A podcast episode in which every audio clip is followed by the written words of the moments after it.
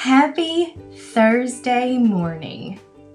What do you think about when you first get up on Thursday? Do you go back into the is it Throwback Thursday? Or do you actually have gratitude for what's to come? Whatever you decide to do, make sure it makes you happy. That's the Thursday thought on Moments with Mocha. With me, Mocha. And stay tuned for the Want Love podcast with Mocha and the Flame right here where you're streaming this podcast. Have a great Thursday.